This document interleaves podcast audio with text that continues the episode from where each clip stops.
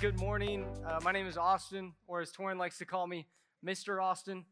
Uh, if you come up to me and you don't call me Mr., I only respond to Mr. Austin. So don't even try coming at me with just my first name. Mr. is required this morning.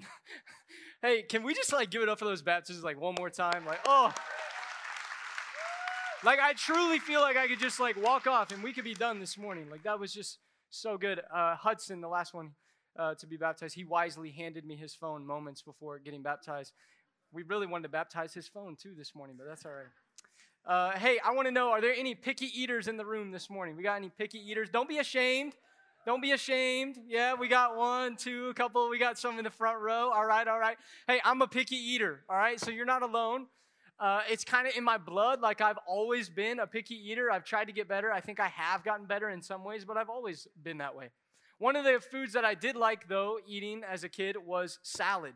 And you're like, what? That's a weird food for like a kid who is a picky eater. It's kind of healthy, isn't it? Well, let me clarify, okay? The kind of salad that I liked was the salad with like bacon bits and like a bag of cheese dumped on the top with like a loaf of bread worth of croutons mixed in it and like a bottle of Hidden Valley Ranch on the top. You know what I'm saying?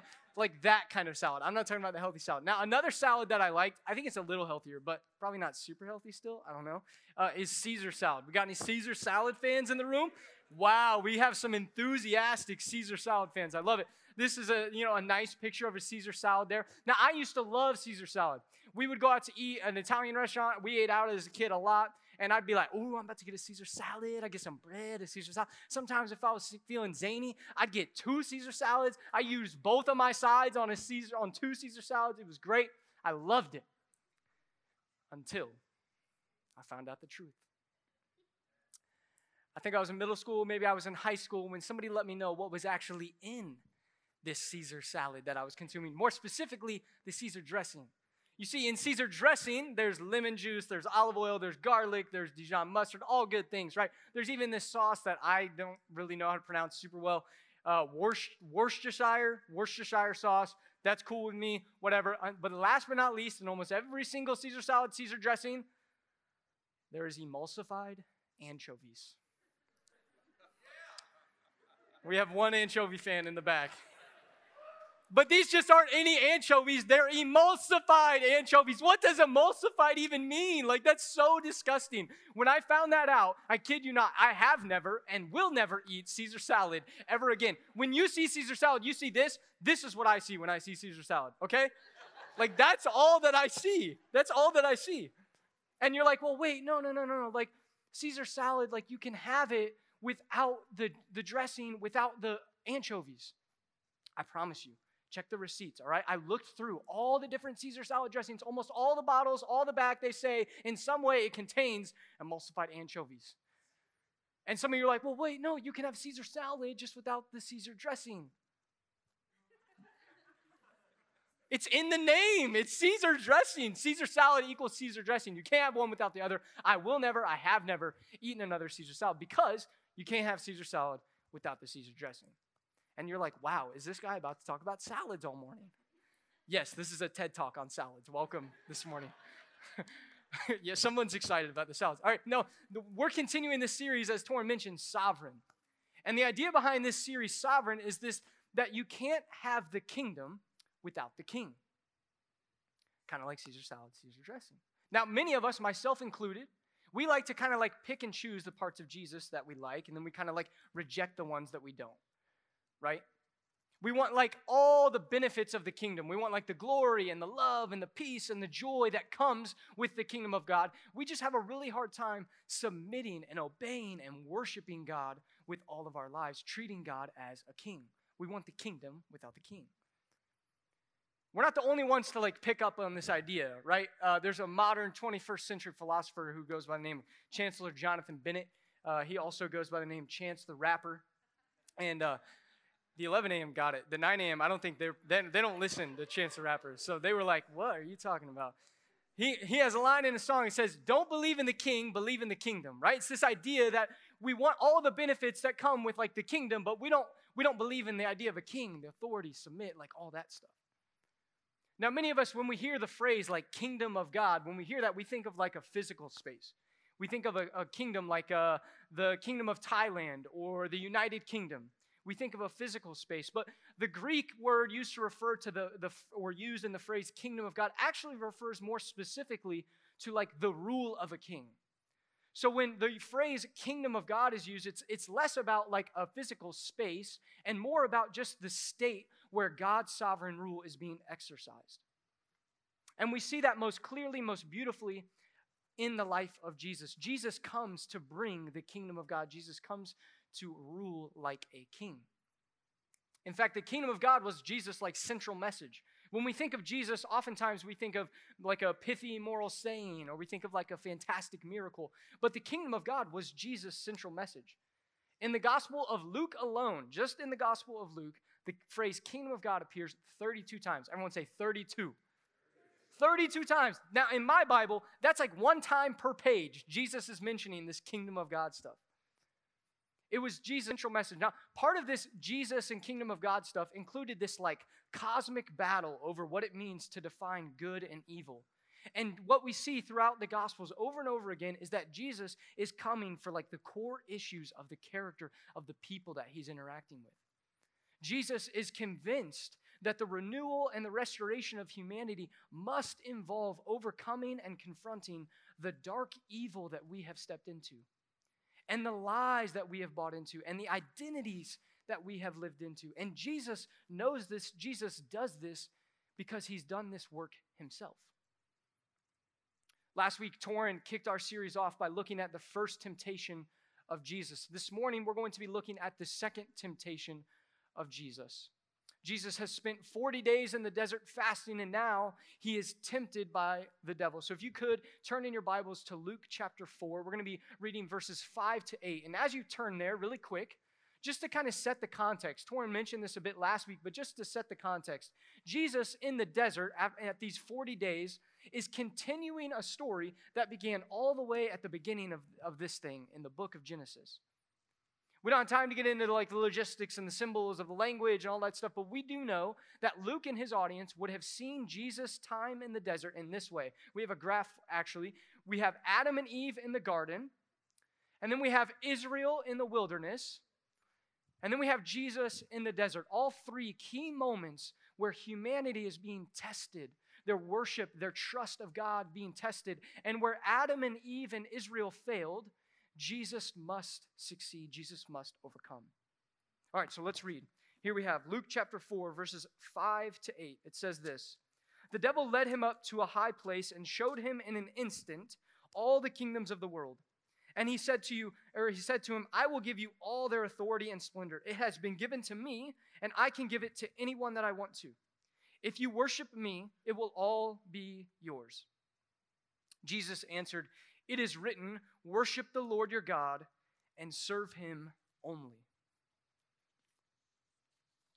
So the devil comes to Jesus and he says, Listen, man, bow down and worship me, and I can give you all the kingdoms of the world. And this temptation forces Jesus to ask two questions, forces him to ask himself two questions. And these two questions are two questions that we have to answer. Whether we're old or we're young, whether we're Christian or we're atheist, every single day almost, we have to answer these two questions. The first question that this temptation forced Jesus to ask was this Who are you? Notice what the devil says to Jesus just before what we read in verse 3. At the beginning of all three of these temptations, which happen like boom, boom, boom, we're dealing with them separately to focus, but they happen simultaneously almost.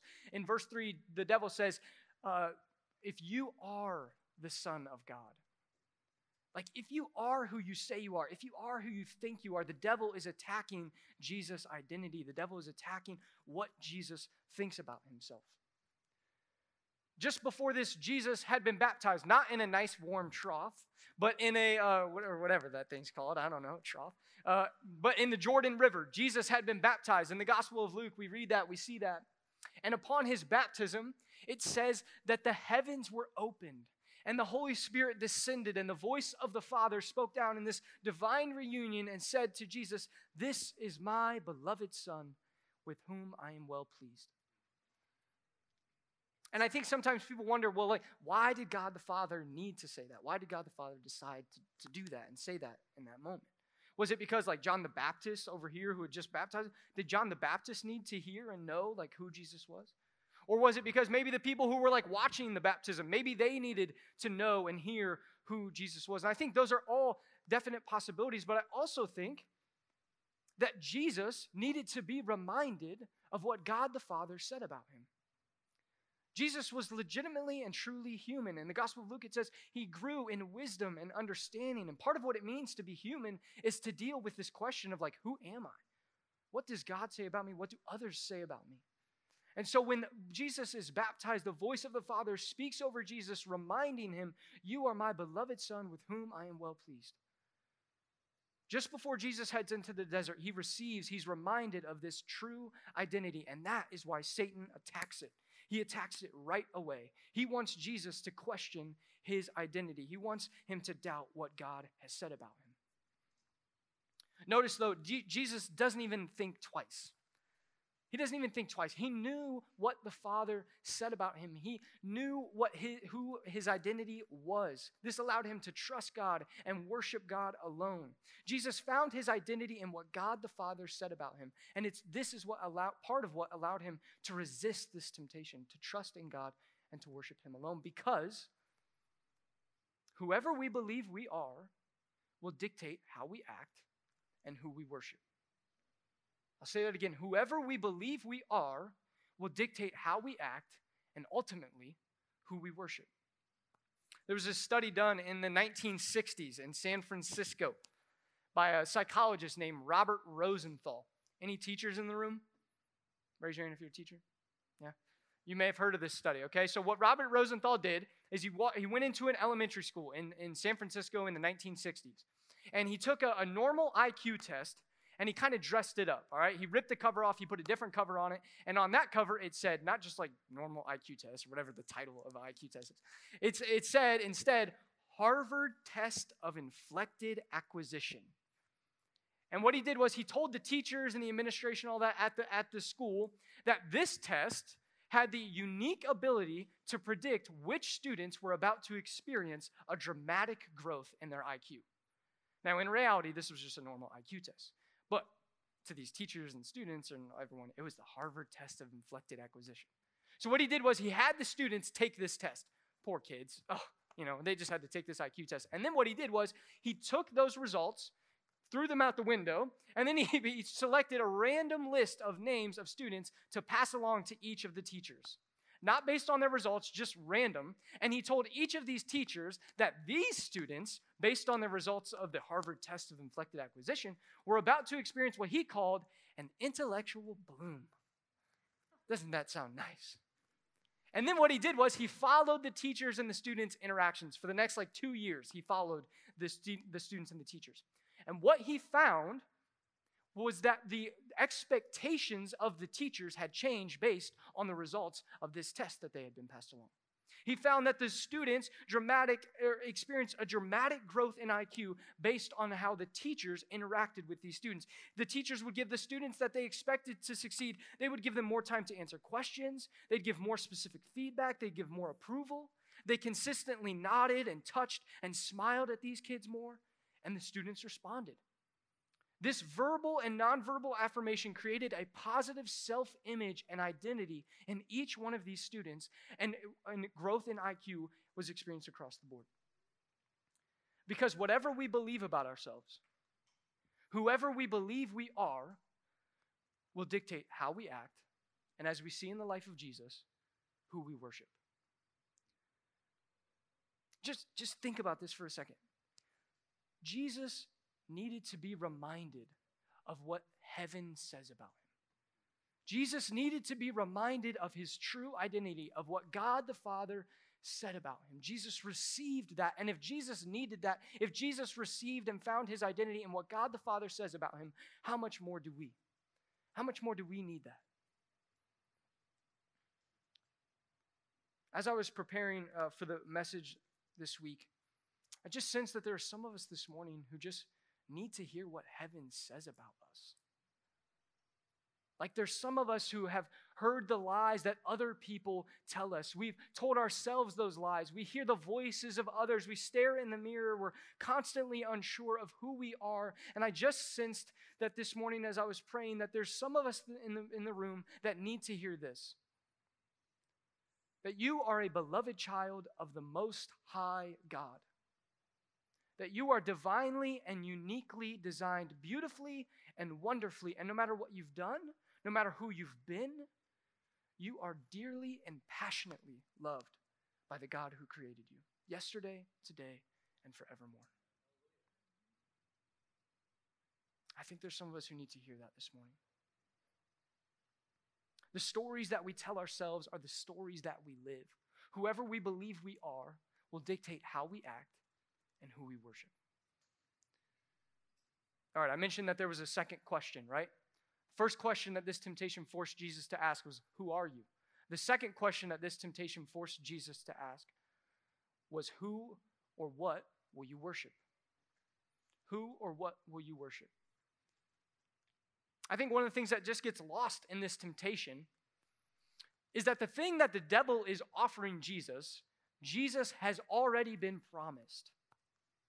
The devil is offering Jesus to become the ruler of the kings of the earth. Jesus has already been promised that. He knows that. The only question was when and how. So the devil's temptation is simple like, hey, Jesus, don't you want to just like, let's cut this short, man. Let's take a shortcut. Let's avoid the rejection. Let's avoid the suffering, and let's just get it, get you to some quick access to power. And Jesus wants to be a ruler of the kings of the earth. The problem is not Jesus' desire to be ruler over the kingdoms of the earth. That's what Jesus ultimately, that will be his place. The issue is who he's being asked to worship to get to that point. The devil says, hey, the kingdoms belong to me. Bow down, worship me. And Jesus has a real problem with that.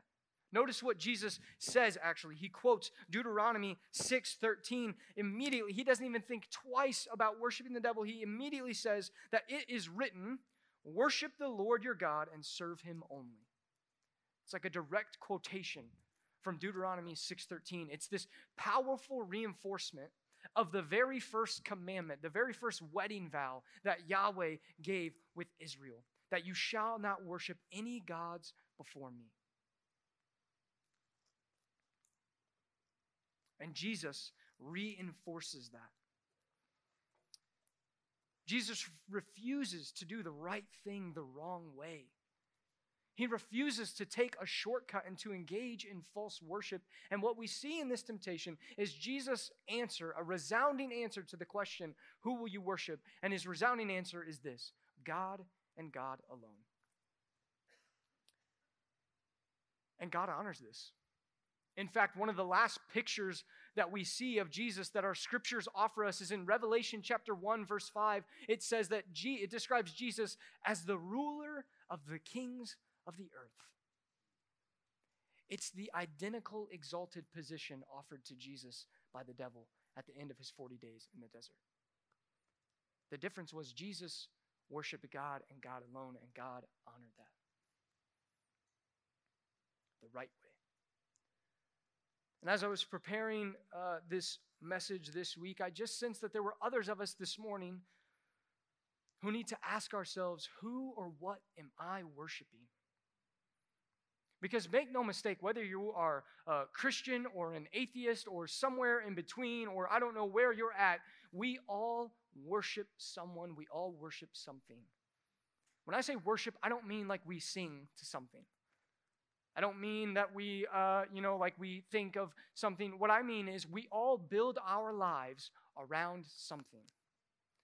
All of our lives, all of them, have a person or a thing that we are living for. And I think some of us this morning need to ask who or what is that person? Who or what is that thing that I am worshiping, that I am building my life around? I think we need to redirect it, some of us.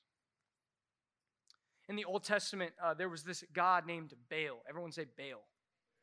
Baal. Uh, it's like spelled like it's ball, but instead of two L's, it's two A's. You can say it Baal or ball, you know, whatever. I say Baal. Uh, and when the thing with Baal uh, was when you worshipped Baal, along with other pagan gods in the Old Testament, but specifically Baal, when you worship Baal, it was solely based on your experience. In fact, we have a, a graph here. I want to kind of walk us through. Graph sounds boring. I promise it's not boring. Uh, we have a graph here. You see, worship of Baal, building your life around Baal, it was solely conditional on your experience. It was when you felt like it and when it was convenient. So when you need, when you were anxious about the crops, you'd go to visit the temple. When you were really happy and joyful, you'd go and praise the wine god. But other than that, it, it really didn't matter. You kind of got on with your ordinary life. Worship of Baal only impacts or only impacted part of your life. And I think that some of us this morning, I know some of us this morning because I know I'm guilty of this myself. We worship God in a similar way. We build our lives around God in a similar way when it's convenient when we want to. It's conditional on our experience and it only impacts part of our life. But, friends, worship, building our life around something, isn't something that we just experience here on a Sunday morning by singing. Worship is something that we do. So, worship of Jesus looks the opposite of the worship of Baal. Worship of Jesus is unconditional on your experience. Worship of Jesus isn't dependent on your feelings or your convenience, and worship of Jesus encompasses every aspect of life. Eugene Peterson says this. I love Eugene. That's my guy. He's like my, my spiritual grandpa. He says that worship of Jesus means being present to the living God who penetrates the whole of human life. Mm, so good. Worship of Jesus involves everything, not just our Sunday morning. We can take that graph down.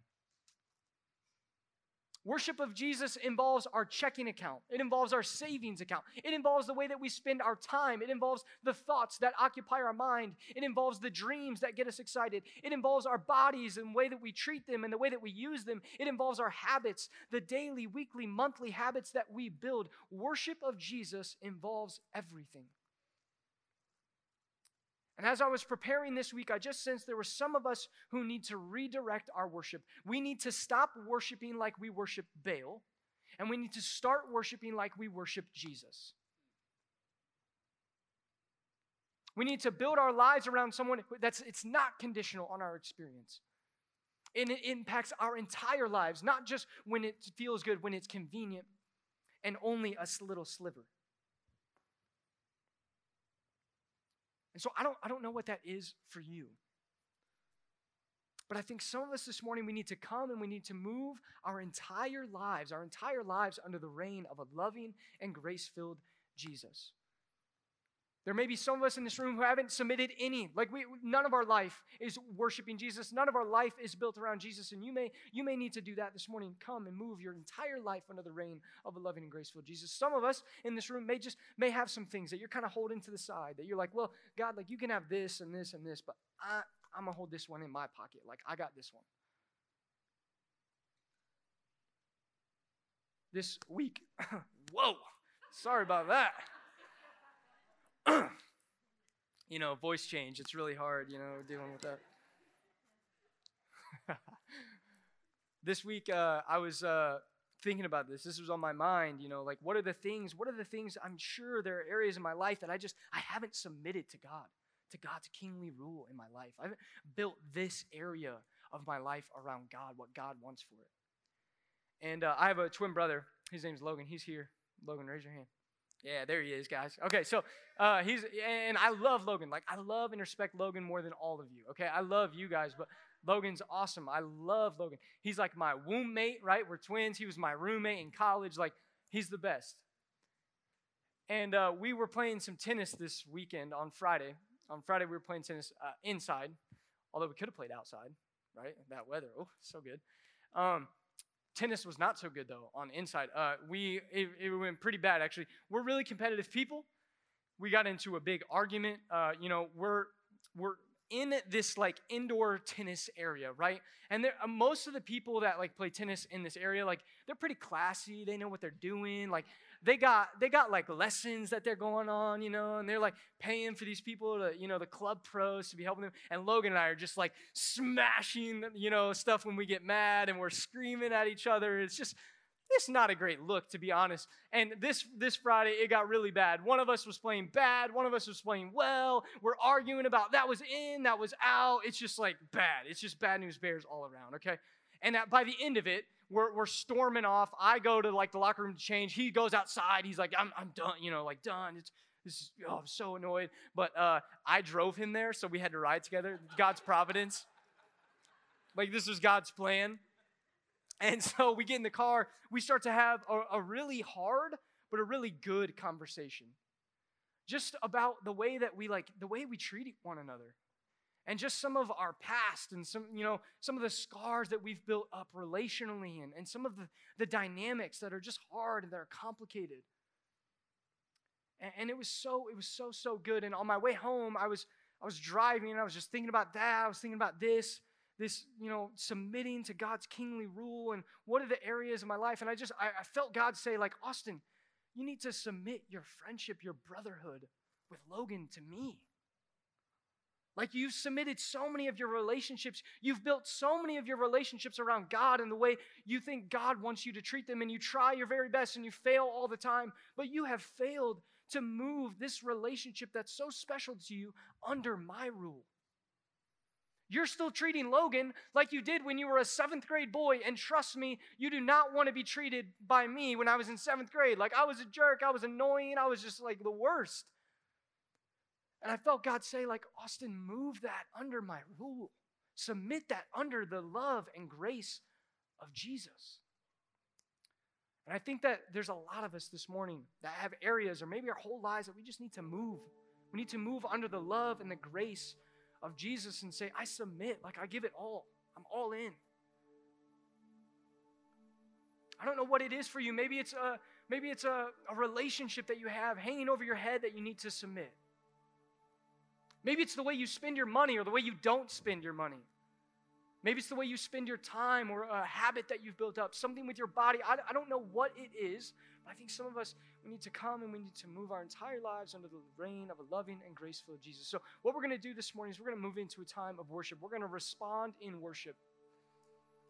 And as we worship, if, if, you if you need to be prayed for, if you need to hear what heaven says about you this morning, or you need to move your entire life or just a part of your life or whatever it is under the reign of a loving and graceful Jesus, and you need to respond this morning, I invite you to come forward. Our, our prayer team will be up here, Torin is up here, I will be up here. We would love to pray with you. If you're watching online, we would love you can request prayer in the chat. But let's respond in worship this morning as we seek to listen to who God says we are and then build our lives around Him and Him alone because He is the sovereign King. Will you pray with me?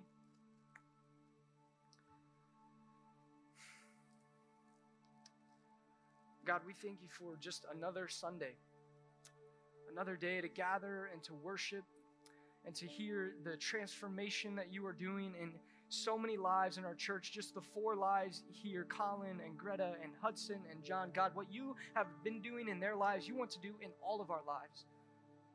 When we're baptized, our whole body goes underwater, not part of it. And so, God, I just pray that image over our church, God, would, would each and every single one of us just be immersed and submit and build our entire lives around you, submit to your kingly rule in our lives. God, if there's anyone in this room this morning who just needs to hear what you say about them, Holy Spirit, I pray that you would come in power and that you would that you would affirm, that you would speak truth, that you would that you would uh, remind them of who you say that they are.